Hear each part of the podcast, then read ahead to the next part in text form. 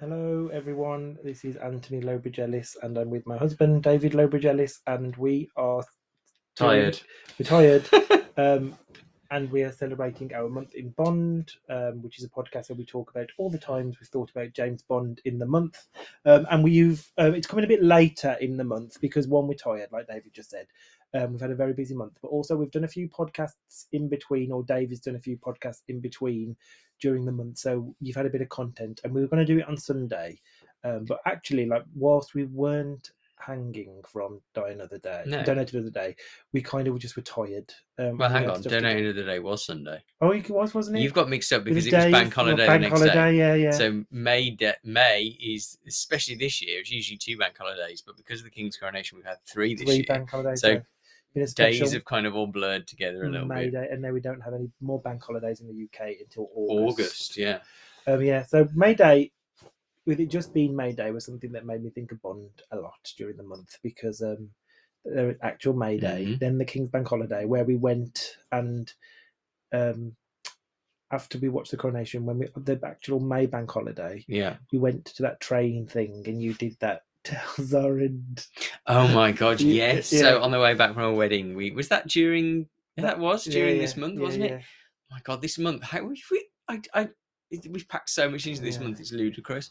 Seems like the longest May ever. So yeah, we're on the way back from way back from a wedding. So It wasn't We- from the wedding because the No, wedding. was. we were on the way back from the wedding the day after, and we went via Crewe. Oh yeah, yeah, yeah. That was that was. See, it's yeah, been a really yeah, long oh month. so we went to Crewe Heritage Railway Museum. Yeah. I love a railway museum. And we, yeah, recreated "Get Zorin for Me" off the back of a heritage Train. But we're still on time. It is As still. May as we're recording this. You might Just be listening about. to it in There are, June, but there are a few hours left of May. a few hours left of May. But we've had a really busy Bond month, um, so we wanted to make sure. Do we want to give a heads up of what we're going to rattle through here? And we're Yeah. going to try not to repeat m- too much material that's been in the other podcast. So we're obviously going to talk about the coronation and the book on His Majesty's Secret Service, um, which I got to go to the launch to, and then interviewed Charlie Higson um, himself about.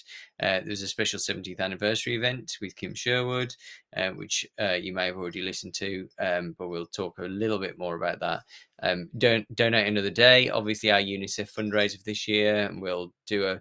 We haven't really done a kind of follow up to it to, to the end of that, so this No. will serve as that, won't it? Yep. Um, and uh, we're also going to talk particularly about how Die Another Day has been sort of rehabilitated, um, because that kind of came up during that event, and then obviously we're going to do our usual other things we've watched that aren't Bond but make us think of Bond or have Bond actors in them and things.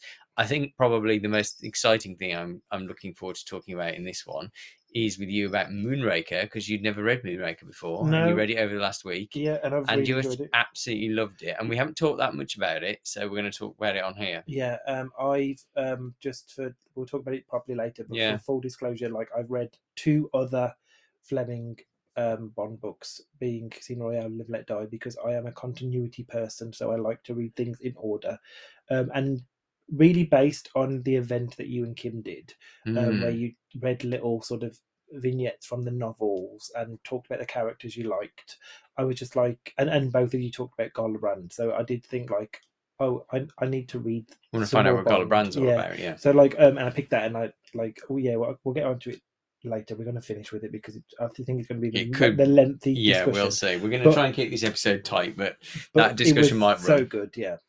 so first things first, coronation.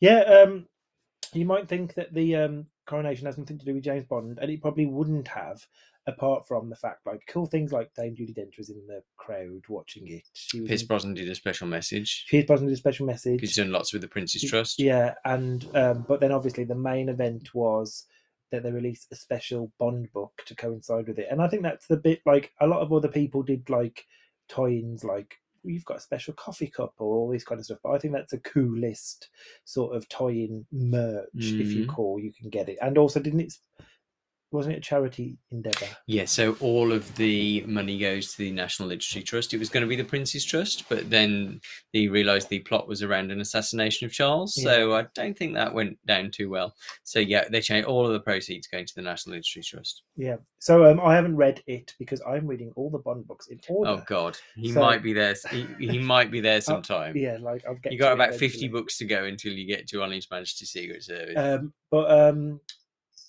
just without major spoilers, because people might not have read it. yeah. Um, give a three sentence review. Um, well, I did a whole interview with Charlie Higson for seventy minutes. Yeah, no, well, and people can listen to that. But essentially, okay, it's um, a really fast and full-on Bond adventure. One. There's one one sentence. I hate it when you do this to know, me and put me on the do it all spot. while. So a fast, um, fast and full-on Bond adventure. It's um, uh, it's incredibly topical, but also incredibly Fleming. Yeah, two. And thirdly, Wokey woke woke. well, the whole yeah, the whole woke thing was hilarious. Um, and also distressing to read about the fact that people were branding this book woke before it was in release just because James Bond eat, ate particular foods and stupid things like that, which Charlie Higson and I get into in a lot of detail. So I, I, I haven't really heard any other interviews apart from the initial interview in the Times kind of pick up on that, and the Mm. Times obviously spun it into Bond's gone woke. Uh, whereas uh, other people, I think, have kind of shied away from talking about it. But um, Charlie, I was really, um, it was really fun to get into that stuff with Charlie himself. I know um this has got quite a limited window in terms of it being like topical, but I do Hmm. think that um Ian Fleming Publications is actually quite good at spacing out the um, publicity around the books, particularly Yeah. when they're released in different markets as well. So it'll be really interesting to see um, some more of those interviews from Charlie because I know that Kim, for example, is still doing quite a lot of interviews um, around Double or Double or Nothing. Nothing as it comes out different markets. double or nada Double or in Spain. Um, so I, I would like to see if more people start with that question, and also because he's such a sort of witty, intelligent person, that Mm. like um, I, I wouldn't imagine he suffers fools gladly. So that if No. someone starts a conversation with a thing about woke stuff, I think he will like sort of put him. Oh yeah. Well, as we said in our interview, you know, it's just, it's just, he start he started off really. Um, it's essentially meaningless. Hmm. Um, so yeah, and I I did get to read it a couple of days before. They didn't send out proof copies um, really much this year. They sent out electronic uh, proofs Yeah. um, because it was such a tight window to actually get it printed in the first place. And so I had that Yeah. a few days before the actual publication, so I got to read it and then had to keep quiet, obviously, um, and then managed to write my review. Um, and you went to an event, didn't you? Oh, I went. Yeah, I went to the official. Strangely, the official launch actually happened at four or five days after when the book hit stores. I imagine like a lot of things just generally because of the bank holiday weekend as well. Yeah, so it was Tuesday. It was the Tuesday after the book hit Yeah. stores, um, and they there was a really nice, um, quite intimate um, launch event at Goldsborough Books in London, which I managed to get to after work one night, which is a bit crazy. Doing a what is it, five hour round trip to London from the Midlands for the for the launch, but it was totally worth it. Did Charlie sign your copy as well? Yes, and we, I won't spoil it on here, um, but if you do watch the video or listen to the podcast with me and Charlie, I do spoil what the dedication is. But if I was to say what the dedic- dedication is, it would be a big spoiler. No worries. So I'm not going to say anything. That's good. Um, the other thing I thought about with the it being the seventieth anniversary of Bond and stuff is um, the fact it's my mum's seventieth birthday next week. oh, So she was born almost exactly No, I hadn't thought like about a that. month after Bond. Wh- What, what what day was Bond's seventieth? Uh, I want to say 13th of April. Hopefully, I'm not a day or two out there. Yeah. Because um um mum and auntie died were just um 9th of June, so So your mum and her twin sister were born just a month or two after, After Bond. Bond Yeah, that's crazy. appeared in the world. Um, talking of the seventieth anniversary as well, I've started to see some of the new covers in the world, which is really cool. yeah. A bit tougher to find. We've only like, seen about three of them, think- haven't we? From we found oh, from yeah, Russia with Love, Honor Majesty. Honor Majesties, and is that it? We just found the two? There was another one. I'm sure there was. I think at the most we've found three in Yeah. bookstores. I wanted here, to get Moonraker and I couldn't get it. I know, Yeah. both here as in the Midlands. So we, I've tried Wolverhampton Have you? Waterstones. Yeah. I've tried Birmingham Waterstones, And we went to Cheltenham. and we went to Cheltenham. We went in practically every bookshop in Cheltenham. There's a lot of bookshops in Cheltenham, and we could only find two or three of the new the 70th anniversary cover. It was really weird as well because in Cheltenham uh, we went into a lot of second-hand bookstores as well, and I had trouble finding second-hand Bond books in Cheltenham. yeah, I found the only Bond book I found was um, Solo. the the Bond books, you know, they always go, don't they? They're always Mm. popular. It's a rarity if you find one in a charity shop, even though there's like there are literally millions of them out there. But Yeah, that was really fun. Um, okay, so on the subject of the seventieth, um, Mhm. you and Kim did a joint event. oh, that was a lot of fun. be- Yeah, Like, I'm not taking anything away from Kim, but like I recognize, I recognize that you keep talking about it. It's like, oh, Kim did this event. Now you and Kim did this event together. okay, yeah, Um, and it was really, really good. Me and Kim's mom Ellie helped sort of um, take questions from people and yeah. like That's my that natural of self-deprecation kicking Yes, I know. sweetie. That's why I, know. wanted to make sure that you didn't. And I thought it was a really fun thing. you and Kim put a lot of work into it. It was very. You, you thought to do it quite short notice, but like still, lots of people came from all over the world, Mm, um, and um, you talked basically about your, but like the literary, um, and there's a kind of because they're such, um, I'd say easy reads, but that's not a backhanded compliment. They're quite easy, fast reads, and obviously because they've spawned this massive blockbuster film franchise, mm, I think people probably like would get the wrong idea and think that they're not literary and worth of like and not well written. Um, and they are. And uh, reading Moonraker this week has made me like recognize that, even though I've read the other two. But um, I think you and Kim wanted to highlight that by picking your favorite mm. um, characters, villains, um, and then your favorite sort of bits of like um, sort of narrative description of landscapes and things Yeah. like that. And I think you did a great job of like choosing things that were um, special to you. Well, thank you. I'm blushing slightly. Um, we it was Kim's idea to um, Kim hosted it on her event, Eventbrite, and then I uh, put it on my Zoom. Yeah. So yeah, it was a joint venture. Um, and any it's worth saying as well. Um, although we did sell tickets to this event, anyone who subscribes to Kim's uh, Substack, the paid subscription, um, actually gets gets their tickets for free. And we are going to be doing another one of these events, which we'll talk about in just a minute.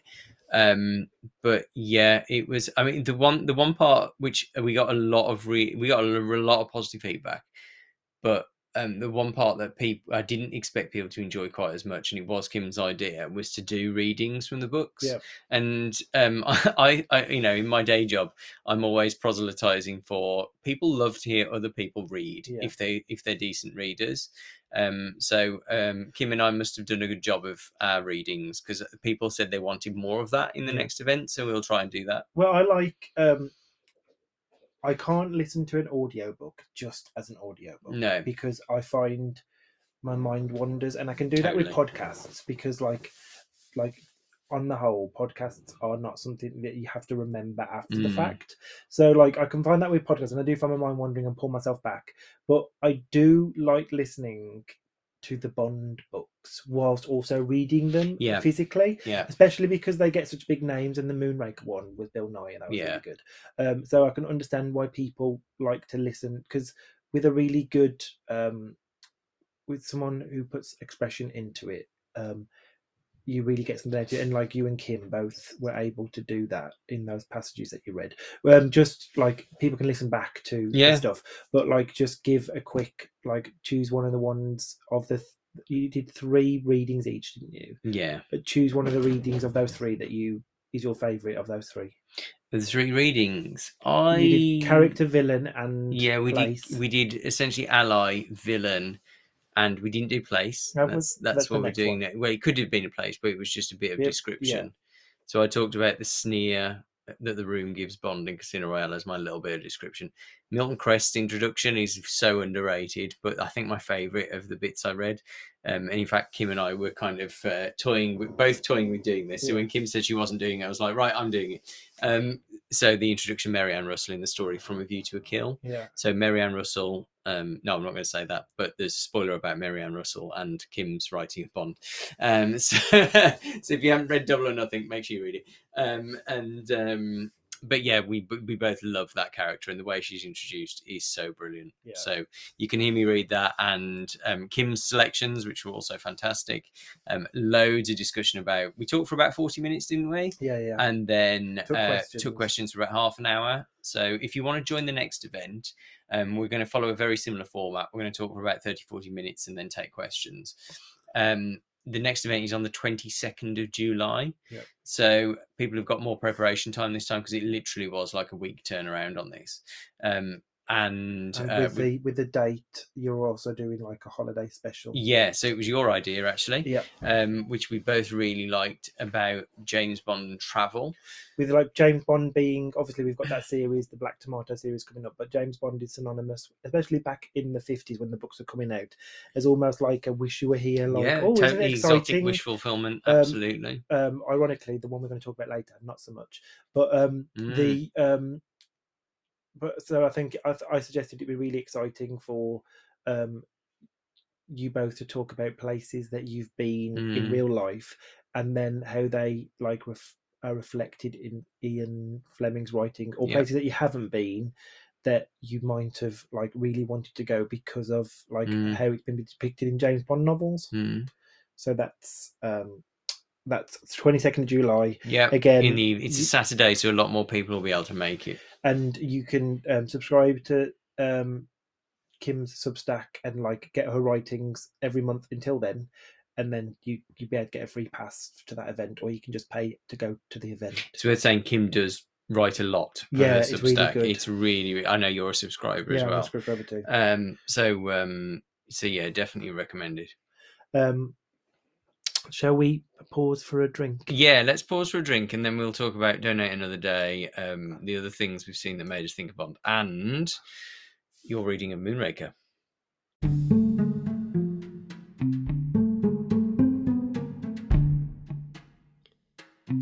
Hello, and welcome to the License to Queer podcast, where we're on a mission to uncover why James Bond appeals so much to LGBTQ plus people. Why not see 007 from a different angle?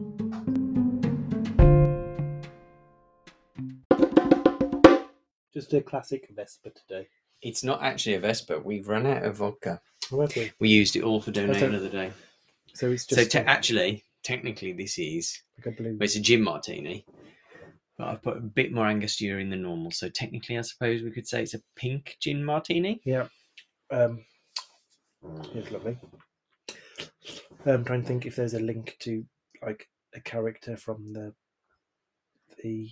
Bond drinks a lot of pink gin. Oh, does he? Yeah, in the novels, I don't you'll like find that. gin, You don't like pink gin? Not really. Just gin with Angostura. But like some You're of it can thinking of fruit flavoured. No, no, no. like that. That's not actually pink gin. Pink gin is just gin with Angostura bitters. Oh, okay. Um, yeah, it's really really nice actually. So yeah, sorry, there's no vodka. That's fine. But neat segue into talking about donate another day. Mm. So thank you to everyone who joined us over the um, Sunday where we did it. It was the second time we've done a fundraiser for UNICEF. This time it was um, running through the Pierce Brosnan Pierce Brosnan movies, um, and by the end of the um, the day, we raised one thousand two hundred and one thousand one hundred and twenty-one pounds, uh, which is amazing, and it means that within the space of a year, because we did um, the original UNICEF fundraiser for Rogering for UNICEF, Yeah. um, altogether we've raised just shy of four thousand pounds in the space Yeah. of a year, which I think is amazing, and it's really much needed funds for UNICEF, who are doing some great work in places that you'd expect, like Ukraine, Afghanistan, and also places where there's been natural disasters like Syria and Turkey. But they also do lots of stuff um, sadly, that it's needed in the UK, but they do. So, like, um, helping children, and both of the Bond actors that we did in both years were massive supporters of UNICEF. Um, the whole the whole chapter is in there in Roger Moore's. The last chapter, of Roger Moore's what- I can't remember which volume of. He wrote five books, and one of them, um, he talks a lot about Yeah. his UNICEF work. He was really proud of that. And didn't he get like? He was knighted. But didn't he get like sort of pulled into it by Audrey Hepburn? Yeah, yeah, yeah. Um, so yeah, that's really cool. Um, and yeah, and fantastic. Like not only to watch the films online with um, friends and um, people who are really supporting the cause, um, but also um, just nice to watch some of these films again. I hadn't watched some of them in a bit. Um, I purposely not watched any Brosnan Bond films for a year yeah, in the run up. In fact, I don't. I don't think I did you, in the run up to this event. Oh, I did. I saw Goldeneye World's not over the cinema. Yeah. but that was about that time last year. So Yeah. it is about roughly twelve months since I'd seen any of those films. And I, every time I've gone to put one on, and there was a hankering to put each of them on at various It was points. August because you would. Oh, was it? Yeah, because we were just about to go on that cruise, and you went with Hannah. And Oh, that's it. Yeah, yeah. So World is Not Enough and Goldeneye I had seen it in last summer. They're like ten but months ago. yeah so um so it was great to go back to them and obviously i know pretty much every word um of, And I, and I those know films. like so much. Like Tomorrow Never Dies Yeah. is my joint favorite. It always like goes up and down with um The Spy Who Loved Me, but that was a one of the films along with Jumping Jack Flash that I watched continuously Mm. as a teenager. Like I got to a point when I was a teenager where I couldn't go to sleep without noise. yeah Um, and I had to have something playing on sleep time. I didn't share a room with my brother at that point because that would have been very annoying for him. Um, so I used to have to put, and it was either Tomorrow Never Dies, I put on Sleep Timer, or Jumping Jack Flash. So I, those words are ingrained I think in yeah. I, I have a bit of a similar thing with Goldeneye because I recorded the soundtrack. Sorry, out there admitting copyright infringement here. Uh, I recorded the soundtrack for a school trip uh, when I was what 13, 14 because I was so obsessed with that film. And back then, back in the nineties, you couldn't take a film with you. There was no such thing as mobile phones. Yeah. Blah blah blah blah blah. So um, I recorded the soundtrack onto cassette tape, which is incredibly sad to admit. Uh, so a bit of a similar thing with that, me and Goldeneye, and then Tomorrow Never Dies. I can't. I've lost count of the amount of times you and I have watched Tomorrow Never Dies Yeah. together. It's the, our ultimate comfort film. Yeah, Saturday, Saturday night film. Um, we watch that quite often. We don't know what else to watch. But crazy for me that both of those films that I used to assessed as as a teenager both have Jonathan Jonathan Pryce, yeah, them, yeah, yeah. So like he was like clearly in my dreams at night when I was um, a- a young lad. Um, Well, let's not pursue that too much, shall Yeah. we? Let's leave that one there. yeah. Um, but one of the great things that came out of this um, thing is that um, because our watch along, which we did over Zoom, um, had lots of people who were sort of like die another day agnostic to die another day haters, but because it was. Um, we're apologists, I suppose. um, I would say super fans, and we were also yeah, joined we've with- gone from we've gone from hating it to super fans to um yeah to, to apologists to super fans. And then Kim Sherwood also joined us, and oh she yeah, loves Kim, that and, film as Kim and her husband uh, Nick, they both joined us for the last one, and that was that was a hoot. yeah, and they love that film lots too. And so, like, I think we changed some um people, like Fenner, some Mm. friends, um, things who'd always thought it was a Vinny. They'd always thought it was like their least favorite, but they actually quite um, enjoyed it. Yeah, there was a bit of a tide turning as we watched that film, it, Yeah. and people went from hating it to kind of going, "Oh, actually, I quite like some of it." And it would be remiss not to mention that one of the things that obviously we did is all the food and drinks and costumes. And one of that, my promises was was that if we got over a thousand pounds by in donations by seven pm, which was the time we were watching um, Die Another Day, I would dress up as Jinx in the bikini, Yep. and I did. And if you want to Fair see play. that, um, it's, on all, Instagram. all of the the sort of pre-records where we make the food and the drinks. And I say we, David did all of that stuff. Um, it's all on the um, the Instagram and So you're saying I did all the hard work making the foods and drinks, and you just stood there and looked pretty? I also made a dress out of kitchen foil. We made a dress out of kitchen foil. I stood there and had it So 15 minutes before we went live for Tomorrow Never Dies, I made we made a Wai Lin's dress, out of bako foil, yeah from baking foil for uh yeah, um with sellotape and basically yeah, it was Yeah, just silver so- foil and sellotape. Yeah, so like um, Crazy. But our costumes are really good this year. We put a bit of thought into them. Last- Okay, you win Last, the year it was just running around the house grabbing. We actually just started to see the costumes at the last minute for all seven films last year. Yeah. That was crazy. Yeah. Um, and they were kind of like tangentially like, I'm going to wear like jungle kind of sarong. I have to say though, the timings were so tight this year. Even though we were only doing four films, Yeah, but you were also cooking. I was cooking meals at the same time. So, um, full confession here. I don't think we actually said this in the last video. We were a bit delirious by by the end. We didn't actually cook the. We didn't eat the haggis. That was one of the Yeah, yeah. recipes that Edward Biddulph Had it last created. night The brilliant recipes. But we actually had it for dinner last night um, really because good. we were so tired. Um, you actually ordered pizza, which I'd forgotten until the next day. But it was like much needed to um, Yeah. re- make sure that we recovered well. Yeah. So that, yeah. We were that- just a bit tired the next day, just Yeah. in need of daylight and fresh air. um, like a sort of pencil in lightly into your diary. We haven't chosen a proper date yet, but we're going to do it again next year. It'll be around the same time. yeah, be, be probably. uh, May bank holiday. round, round a May bank One holiday, whether the, fir- the the start of the month or the end of the month. Mm. Um, and we're going to be doing the Daniel, Daniel Craig Craig's, movies. yeah. Um, and we're probably going to choose a queer related charity this year because Yeah, Dan Craig's done an awful lot for for, a lot of work. AIDS charities and, uh, well, a lot of different charities actually. So we'll have a look at that. And if anyone's got any suggestions, please do feel free. Yeah. But we just think that it's important. Like, uh, w- whilst UNICEF do amazing work, we just think it's really important for like and also queer- um, 007 GB Club, um, which of course, which I'm the editor, are doing a lot of fundraising for UNICEF as well. yeah, So um, we we yeah we think we think we're going to uh, choose another charity for next year's uh, Daniel Craigathon. yeah, and so uh, more will on uh, more will come on that um, probably in the next couple of weeks. Just so we put the say the date out there because we know things can get pretty packed. But yes, that will be there. One thing that uh, did come out of uh, some some kind of new research, moving the literature on, as we, as they say in academic circles, is Tom Mason, who he's he's so Oh, good yeah. at spotting these things. Um, uh, if you don't know Tom Mason, I did a podcast with him uh, called uh, uh, about the d- various drafts of Diamonds Are Forever. Um, in fact, it's one of the most listened to episodes. It's on YouTube as well.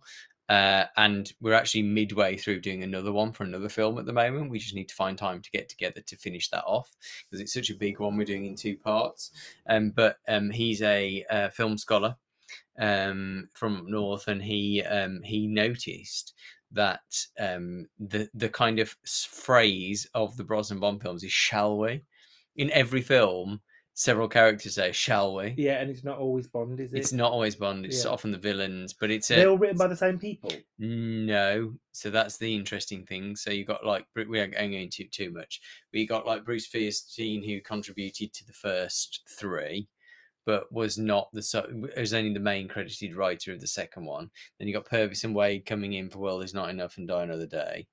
Um, so, um, but then you've got various other people, especially with Tomorrow Never Dies, lots of people. You got various other people um, who are not necessarily always credited. So, lots and lots of different Mm. writers. But that shall we is really common across all of the films. Before we get off this, I just wanted to talk about two other things as well that became really notable to me. Firstly, I'll start with the, the last thing first. That I think Die Another Day would be totally, um, people would be totally fine with Die Another Day if the CGI was better. And I think a lot of people's Yeah, problems probably. is that the action sequences look silly. Because even on the other films where like silly things happen, like when Roger Moore like surfs across an iceberg lake thing and the Beach Boys play. Oh no, a lot of people had that kind of yeah, criticism. but, but like that. that's real. That is a stunt. Someone that is surfing, physical. yeah. But because so much of the stunts are CGI and they involve really weird things like windsurfing and kite I do think a lot of people. I think they look awful. And I- I, think I people, agree. I think people, if if you took that away, the story and the action, the story and the characters are really good. I think a lot of people have trouble with the dialogue because every like there's so much innuendo in it, and every every exchange is like is so tightly written. Um, I actually really like the writing in Die Yeah, me Day too. because I like the fact that everyone is quipping. I think there's too much. I think the other thing that people have a problem with is Madonna as well. Just Madonna being. I love her that. character there and Yeah, I- Bond's I do. relationship with her. Yeah, I think that's really cool. Um, and I think nowadays people would have an issue with the transracial element because that's a bit sort of like Uh, people had trouble with the transracial element in 2002, darling. really. Yes. I, I think it would be worse. people would like totally think that was not appropriate these days. But there we go. But the other thing I noted as well was quite how verging on a poor performance. I thought he was as Bond in Goldeneye, and Mm. he kind of He uh, yeah, the, the he's writing. not very I confident think, in I think the the writing's not as good. I don't think the quips that you. I wouldn't say it's a poor performance in Goldeneye. I think he's just not got that assurance. the quips are not very good at all. The the, the No, one-liners Goldeneye, the humour doesn't work very well in Um, Goldeneye. and then like he's so much more confident. The best film he does it obviously Tomorrow Never Dies, but like so much more confident immediately. Yeah, And Tomorrow Never Dies does have the best opening yeah. pre-title sequence of any James Bond film ever, with that the arms bazaar. Yeah, love it. That is so good, and there was a big like everyone at once cheering when Judi Dench goes, "His His job. the hell is he doing? His job. Love it. Yeah. So yeah, donate um donate of the day. Thank you for everyone. If you do want to donate still, the fundraiser is still open. Yeah. We set up a very um quick tiny URL. So it's tinyurl.com forward slash LTQ DAD and whatever you can give, um, we'd be really, really grateful for such a great cause. All of the food and drink um, and the whole rundown of the day is over on licensequeer.com and all of the fun videos we did in between each film um, are, Yeah, I haven't updated the page with those links yet, but I will do it. soon. is over on David's Instagram at License to Queer. We've just been a bit busy. Yes, We have managed to sneak in a couple of cinema trips though. Yep. So Fast X, which we won't talk about in detail because we already did a separate podcast about this. about how it's stealing Bond's lunch money. Yeah. Um, and we just got back from taking our niece and nephew um, to see The Little Mermaid, but really we wanted to see The Little Mermaid as well. Well, you did. Yeah. I was happy to wait until it was on Disney Plus. Yeah, but um, we went and saw that, um, and you would think, what is the link between James Bond and The Little Mermaid? Well, there's two Bond actors in this. Yeah. King Triton is played by Javier Javier Bardem. Bardem, yeah, Um, really good. Actually, he's really good. Actually, yeah, he um, he's well, we know um, Javier Bardem's good, but he's he's surprisingly good in that gets a lot role, do considering the daft outfit yeah. he has to wear. Yeah, um, he doesn't have the sort of abs of the um the No, animated version, no, no, and he's a bit more stern. Um, but it's very good performance. Mm. And then the other Art Malik, alumni- who plays Cameron Shaw, of course, in The Living Daylights. and he is he like the prime minister of the Yeah, so you know the um, you know the old guy in the animated film who's always trying to protect Eric, Grimsby? but Grimsby. but he's yeah, already same- in that, isn't he? There's, Yeah, yeah, same yeah. character. Oh, is it? It's the same character essentially, but yeah, he's kind of been elevated to prime minister, not Yeah. just like um, an advisor to Prince Eric. Yeah. So, and he he's actually uh, for me, although the film I thought was a bit of a hodgepodge, and there's some really good bits and some that were just a bit of a trudge because it was just recycling everything from the original. film. Even like the actual same script in places. And I was yeah, like, why it was it was this? exactly. Um, but actually, I thought Art Malik was one of the best things about it because the character was different Yeah, and um, was far more interesting than the character in the original. I think it's a really important film just for representation, and I, I won't take that away from it. Yeah. But like, um, the original is far better. But obviously, there is still um, the one scene that we both agreed is better than the original. Is Kiss the kiss the Girls. girl scene. yeah. Um, keep- you think you keep saying kiss the girls? It's not the Morgan Freeman. What is it? Kiss, the, girl. he only wants to Yeah, kiss it's not the serial girl. killer drama. yeah. Um, um, and yeah, and there's a few like little neat little things where they change some of the lyrics to recognize consent, and that stuff is important too. Um, and yeah, I thought it was really fun. Tallulah really liked it. Our nephew, who's only like not quite Three and a half. four, it's three and three quarters, yeah. But he was like terrified. Oh my god! So I had to go out of the film three times yeah, he was scared of King because Triton. nep- yeah, he's scared of King Triton. He was scared of Ursula. Ursula, and then the whole end where everything gets very loud and there's a sea battle. which I'm glad he was out for that. Yeah, so like, I- I basically missed pretty much all of that because he was sobbing, and I had to just take him out into the foyer. Yeah, so that that that's fun. Um, so yeah, So that's why you don't take a four-year-old to the cinema. Yeah. and then um, in other sort of like random moments in the month where I thought of Bond, we picked up a new car. Um, Oh yeah, and it's a, a Tesla Model Y, um, and it made me think of Bond um, Mm. in two ways. One, because full of gadgets. Elon Musk is like, Oh, like a Bond, villain. Yeah, Um, and two, it's full of gadgets, and it feels like we picked it up from Q Branch with all the it things you can do on the. I'm still trying to figure out what all the buttons do. When it you- might be some time. When you when I was in the garden the other night, and I pressed something on the app and you could hear the car talking to us from outside. Oh, that was like, sinister. that was bizarre. yeah. So yeah, that was our new car. And if you we don't have this version, we have the Y, but if you do have the Model X or the Model S, you can even make the car the the the heads up display has like a picture of the car and you can even turn your car you On the heads up display. yeah the, the visualization visual, of yeah. your car into the lotus Esprit from Esprit, Love Me. because elon, Elon musk, Musk owns it, apparently. that car that was used in the film So we, I would have loved to have been able to do that. Maybe a software update will let us do it with that- ours, yeah, but uh, we weren't prepared to pay that amount of money just to be able to have the computer display a car as a submersible Lotus. and apparently that's what it's on that mode when you mess around with the tire pressure Oh, because instead of tire pressure it changes it to depth oh wow. Yeah. Fancy. clever Last thing, moonraker Moonraker, um the novel. the novel yes Very different from the film. very different from the film and i also think like it feels like a disservice now when people say about something that it's gone full moonraker because Mm. i get that they're talking about the film Yeah. but the it feels wrong that the film moonraker did that to moonraker because um despite the story being about a rocket going up it is such a A grounded, nuclear missile rather than a space shuttle. yeah, it's such a grounded novel. Like it all takes place Mm. in England.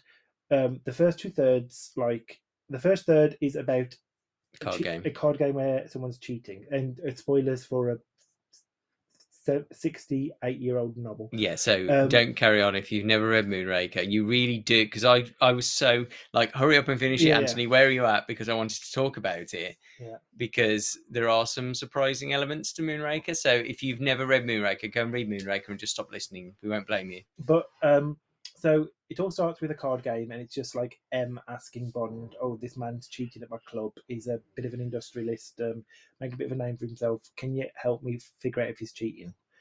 And then, so that's all exciting, even though I have no idea about bridge. No. I did do a little bit. Of Kim and I talked about that, didn't we? No, neither of us know how to play bridge, but we both love Moonraker. Um, and you don't really need to. know- You just because that seems Yeah. so well written in terms of all the drama of the table, and then then the second third of the book, Bond goes to investigate this crime um, around the Moonraker missile, where A murder suicide. a, a murder suicide happened, um, and that this missile launch is so important to the UK for its National national pride. Mm. security um, that it has to go off without a hitch. And then it's really interesting because Bond goes on this case for this man who is um, exposed as a cheat, and then kind of begins to like him slash really support really think that this missile launch is important and then Yeah. actually starts to think i don't even know why i'm here because all this security is top notch anyway Mm. and then the last third it all goes to hell and it's so really exciting i was reading it like one or two or possibly three chapters a night Mm. and then i'd like oh i've had my fill for tonight i'll read some more tomorrow and then when i got to the bit in the at the end of the third this probably the start of the third act Where... You messaged me. I think I was in the bath, and you messaged me, so I didn't pick it up until afterwards. Where it was like, "OMG, Drax is a Nazi." Yeah. and then um and then it was like because we WhatsApp each other in the house, clearly. the That's bizarre. realization when what we um. Bond and Gala Brand um were tried to be assassinated by cliff fall, and then when they go back to the house and Bond's like chatting Oh, I to love them that bit. and then when Bond goes back upstairs to his room, and just before he falls asleep, he has the realization that the table was only laid for three, and then he kn- knows that they were all Intending to murder them. trying to murder them both, Mm. and that's so cool. And um, and then the um, one thing I think is really interesting about it is the fact that this was written based off a um, a screenplay um, Yeah. that they Screen treatment. yeah, but it feels like it would be the most difficult to Actually, actually stage. stage, and uh, Mm. it makes sense why they did it all and went to the space and all that kind of stuff because um, there's a car chase which is really good, but it's just a car chase towards the end, um, and It's got a massive bale of newsprint that it need to squash a vehicle. and there's the card game which Casino Royale has shown that you can actually make card games quite exciting. Yeah. but um, 2006 one. the um not an awful lot happened, and some of the action sequences. It's more like a detective yeah, story. yeah, and some of the action. It's probably why you liked it so much. very tense, and it's it's not a lot of like moving around action. It's like let's sit here and hope no one finds us action while we Mm. get slowly burnt alive by exhaust fumes and yeah. set each other on fire. Horribly tense though, isn't it? And it's very graphic. On the Gala's um, escape and yeah, uh, Gala's escape, and when she steals that pocketbook, and then when her and Bond have to hide in the exhaust pipe. mm, Um, and yeah, it's it's quite sadistic, isn't it? Mm. What Fleming puts them through. yeah, and then oh my god, the thing I haven't mentioned yet, but the ending. Mm, It was such like obviously I'm not naive enough like to think that Bond's going to run off and have a happy ending, but you do think that Bond's going to um the cha- the end chapter he's going off on leave to recover because he's really battered and he's been given a um a month's leave and all expenses paid him and Gala um who's just been given like this medal by the the queen can go and do whatever they want and everyone's leading you to believe they're going to be spending this time all together and even in the head of Bond, you start he gets start getting excited about. I'm going to go here. We'll go from here. We'll go there. We'll go there, and you start getting really excited for him. And like, mm, there's a little reference to um, um, their Bond secretary, um, Ponsonby. Loelia Ponsonby, is getting the desk ready for 008, who's been ill. And like earlier in the novel, when it mentions them, um, it's a reference to um, agents and the secretaries. If they settle down, they have to leave the service yeah. and I think I, I think Fleming was doing that quite purposely to bring her setting up the desk again um, to show a relationship perhaps with 008 being something quite important to her. And and then with that juxtaposed with what Bond was suddenly feeling about um, Gala and and like his plans for this holiday trip. And then when you get to the last page and she turns up with her fiance and oh my god i sobbed Mhm. uncontrollably. I was on my lunch break at work. Um thankfully i was working from home. Um and i took i knew i had about 10 minutes left of the book so i took my 10 minutes to read it And then i had to take another 10 minutes to console myself because i was crying that much and i had a Teams call at like half past 12 and my eyes would all be bloodshot um but it was so I was at I was work as well, and away. I um I I was actually with a colleague, and we just nipped out to get a cup of coffee, and um and you came through on the car, and I just heard this. Oh, I've just finished Moonraker. Oh God. Oh, and like I wasn't th- foolish enough to think he he would settle down with her, but I thought he'd get his happy ending of like a month, and like it's such a like I said, it's such a departure. It's also in England. Um, it's not tremendously action packed, but it's still very exciting. Um, it's got like a terrific villain, um, and um, it's quite funny in places as well. But um, Bond doesn't like bed the girl No. they like kiss once, but just as like we might both die right now, so let's just like hold each other whilst She does get to see in, him in some. This They actually. both see each other naked. This has become like a Twitter thing today because Charlie Higson and I talked about what Bond's underwear was like, and in um, in Moonraker he wears a pair of reassuring blue underpants. It is reassuring. Well, I don't know, but for some reason Gala finds the fact that he's wearing presumably quite sensible kind of uh, Mm. boring pants um, reassuring. Um, or does that mean that like she was looking and thought that like I he's don't. quite well endowed? well, perhaps, but um, I don't think that's perhaps how it's intended. But who knows? but uh, like I- I'm um I've since decided to try and read one of these a month, so I'm now on Diamonds Are Forever. It's been some years since you read a Bond novel. yeah, I've um I've picked a few up. Like I picked, I- I've read a couple of chapters of different continuation novels. I know when you and I, when, I think this is quite common when people get in a relationship together, they kind of in you know get Mm. interested in each other's interests, and you've obviously become madly passionate about Bond over the Yeah. years.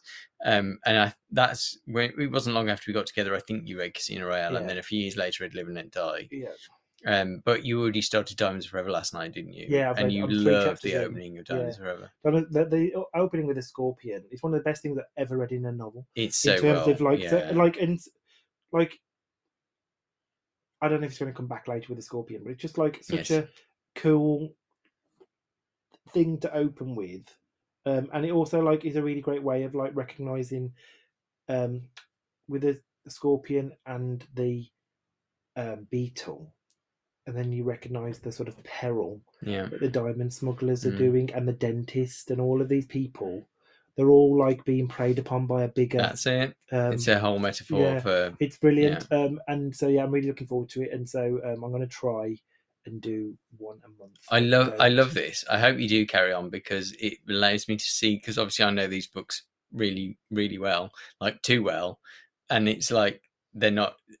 I I love to kind of hear your like as you were just describing Moonraker. I was kind of excited for Mm. you But I, because obviously all of those things you know about it being set in England, but the fact that it's so exciting, all that. I'm just like, yeah, I've known that for about thirty years. I don't know- So, I wouldn't like, I, like. I hope yeah. I'm, I'm probably proven wrong, but I wonder if my excitement will be lessened in the other one. yeah, because perhaps. Moonraker seems to me one that has been so poorly served by the movies. yeah, Because like um, the Moonraker Mm. film actually has nothing to do with Moonraker. no, the Drax not really. character that they have He's like, not is the not same. like He's Michel yes, like he's like character now. the master, Nah, like nah, nah. master race, not but he's not a character. Nazi. And he's he's really like sinister, and some of the like the outbursts when he suddenly like speaks to the BBC with his old thing about and then hold your d- children. does a. Nazi salute before he gets on board the submarine and they're like the BBC's like, "Ooh, what's going on there?" Mm. But that's um that's all different. And then like um although we've got like the character of Gala Brand a little bit in Natal what Natalia can do, and the backstory Mm. to um what's her face Miranda Frost, yeah, but that character hasn't really appeared No, either. definitely um, not. And um and I think it's just. I think it'd be done really good. I think you'd have to do it if you were going to do it. I think you'd have to do it potentially as a TV series or a Yeah. a, a, a- drama. Like you said, a theatre play would work quite well, Mm, but it would also have to be period set. yeah, I You'd agree. lose something if it wasn't set No, it's definitely got to be uh, within a decade of the end of the Second World War. And I don't think you could do it justice by um, doing a thing where like in, it's set slightly after the war on terror, and no, like, people no, are no, worried I don't about think like so either. like something like Al Qaeda. No, it's got to be Nazis. Totally, Yeah, so good. it's got to be Nazis. Um, just before we finish, because um, this is also something we've talked about the month, and I think if we talk about it next month, it'll be too late. But do you want to tell people about their chance to watch the Japanese Casino Royale musical? Yeah. I'm going to try to keep this as concise as possible because we've already done extensive coverage on License to Queer about what we're about to talk about, but essentially it's the Japanese musical with an all female cast of Casino Royale. Yeah. Unprecedented for Takarazuka Revue, which is the theatre group that do this. They are actually going to do a live stream of it. So popular has been this show for various different reasons, which you may, which you can hear about in our other coverage. But essentially, this show has been incredibly popular in Japan. You might have already heard us talk about how difficult it was to get tickets for this when we actually went to Japan. Um, and it's so worth seeing. We would urge everyone to check out the live stream. And the live stream is on 11th of June. Yeah, Sunday the 11th of June, and obviously it's a live stream. So um, for those of you who are listening from the UK, you're going to have to get up about 5 a.m.. 5.30 5.30 a.m. I think it's 5. it. It's 5.30 a.m. according to your Instagram. Oh right, so it's thirteen thirty in Yeah. Japan time. Yeah. Okay, so we'll. uh, That's why because I've set the alarm for us to wake up at five o'clock. Yeah. Um, and I think we might even have a couple of friends coming over to join us at five o'clock. Oh, yeah. uh, but um, uh, in uh, I know there are quite a few people online who I've already talked to who are planning to jump on at the same time. And this one is unlike the one that we saw in Japan. This one actually has subtitles, so Yes. So although happening. it was a three-hour Japanese play with music, uh, that we we still somehow followed the plot. Yeah. About eighty-five percent of it anyway, even without subtitles. This time you actually get subtitles, so you'll be able to follow all of the plot. and you have to um, go into a website. There's a there's a post. I've on put links on yeah. um, the license queer, queer. Instagram. Yeah. Um, but um, if you you have to pay and you'll get the link to watch it, and then you also then get a link to watch it on a restream, which is a different time um, in the evening, so you can watch it to more. If you time. buy the ticket for Yeah. the live stream, you get the restream included in the ticket and the price, restream is on the 26th of June. and that's So uh, in Japan, and Yeah. on the evening of the 25th in the UK. That's a Sunday night, which I think is 8 p.m. UK time. Yeah. Um, definitely worth doing. We're going to be doing a live watch along. If you do want to join us, um, you're very, very welcome. Uh, we might do it on Twitter or we might do a Zoom like we did for the Donate Another Day. And Yeah. so we can have people typing comments as we go. Tickets are about twenty three pounds. Yeah, it's 23 quid, Yeah, if you do want to listen like to 27 it, um, $28. if you do want to watch it, and you think, oh, I'll listen to some of David's previous coverage to get into it, that just be aware that that will have spoilers. Yeah, it does. Um, yeah, so the videos that you and I shot as Instagram lives and then kept on Instagram, Yeah, that so you after the first, you definitely don't want to watch more than the first one if you want to go Yeah. in complete spoiler and free. and your your sort of um, deep dive Discussion with, with Inspired by Bond is very yeah, spoiler very heavy. spoiler heavy. Because to be honest, we did we did that because we never thought there was an opportunity for anyone else to see this production. Yeah, because I know on that podcast you talk about oh there might be a DVD release or something. Like There is that. going to be a DVD release at some Yeah, point, yeah. um, in the next few days, actually, I think, but it will be. In, it will only be released in Japan without subtitles, Yeah. Almost certainly. So this is a one-time deal, folks. Well, two if you count the free restream that you get included. Yeah. If you want to see this show, this this will never be repeated. It will. I, I don't think they ever go on tour with these sorts of things. And the two leads have and the two leads are leaving the leaving company. yeah. So this is a one-time deal. So a really unique event. And you might be thinking, Japanese musical of James Bond, is it going to be my cup of tea? I would say that everyone is going to enjoy this on some level. Yeah. Uh, we enjoyed it on lots of different levels. From the, the some of the songs are really really brilliant. yeah, and um, just generally the performances are incredible. Like you do forget you are watching um, women in some instance where the women are Mm. playing men because that's because the way they're trained from. they're, they're trained early in their early careers. in their careers to um, act every sort of masculine. masculine like voice, um, walk, demeanor. It, it is just really really spectacular, and the sets and the costumes are incredible too. Um, you really will like enjoy it, I think, and you'll do yourself a disservice if you miss it because it is like a two-time deal, really. I have spoken with a lot. I've suddenly got lots of Japanese people following me who aren't Bond fans, but they have become Bond fans because, Because of this production. yeah. So because they were massive fans of Takarazuka Revue, um, and it has a what ninety nine percent female fan base, to Takarazuka Revue, um, but a lot of them just watch everything or watch everything they can of Takarazuka Revue, regardless of the subject matter. So the same actor actress has played Sherlock Holmes and people like that in the past. So the fans then kind of watch it as Takarazuka Revue and then look at some of the the um, source material. So they've actually been introduced to Bond through Takarazuka Revue, whereas we were introduced to, to Takarazuka Revue Yeah, by Bond. I think that if you had to like suggest for them what they should go on with their Bond journey next, based on this version of the Casino Royale we've seen, I think you should suggest a Roger Moore Bond next, because it won't be too far. Like a, it won't be too far a leap for them. No, I suppose so. I mean, it's got like Buzz. The All Eyes Only would, I think, would be like that mix between sort of Mm, the broody aspects you get in, in Act One and the craziness of Act Two. yeah, they might. Yeah, yeah. That's that. That's a that's an interesting question. Um, we'll ask. We'll perhaps ask them. Yeah, but there you go. Um, that's our month in Bond for May 2023. May was a a lot happened. It was a like a massive like three. We had three May days basically. That's Oh, it was. good lord! So yeah, we will catch up. And a lot's happening in June. Yeah, we are catch up in June. Um, And Pride- July. Pride it's month. great. So um, obviously, please come and support License to Queer. License to Queer does. I'm not just saying it because my husband, but it does amazing things. Um, and it's Pride Month, so celebrate queer creators.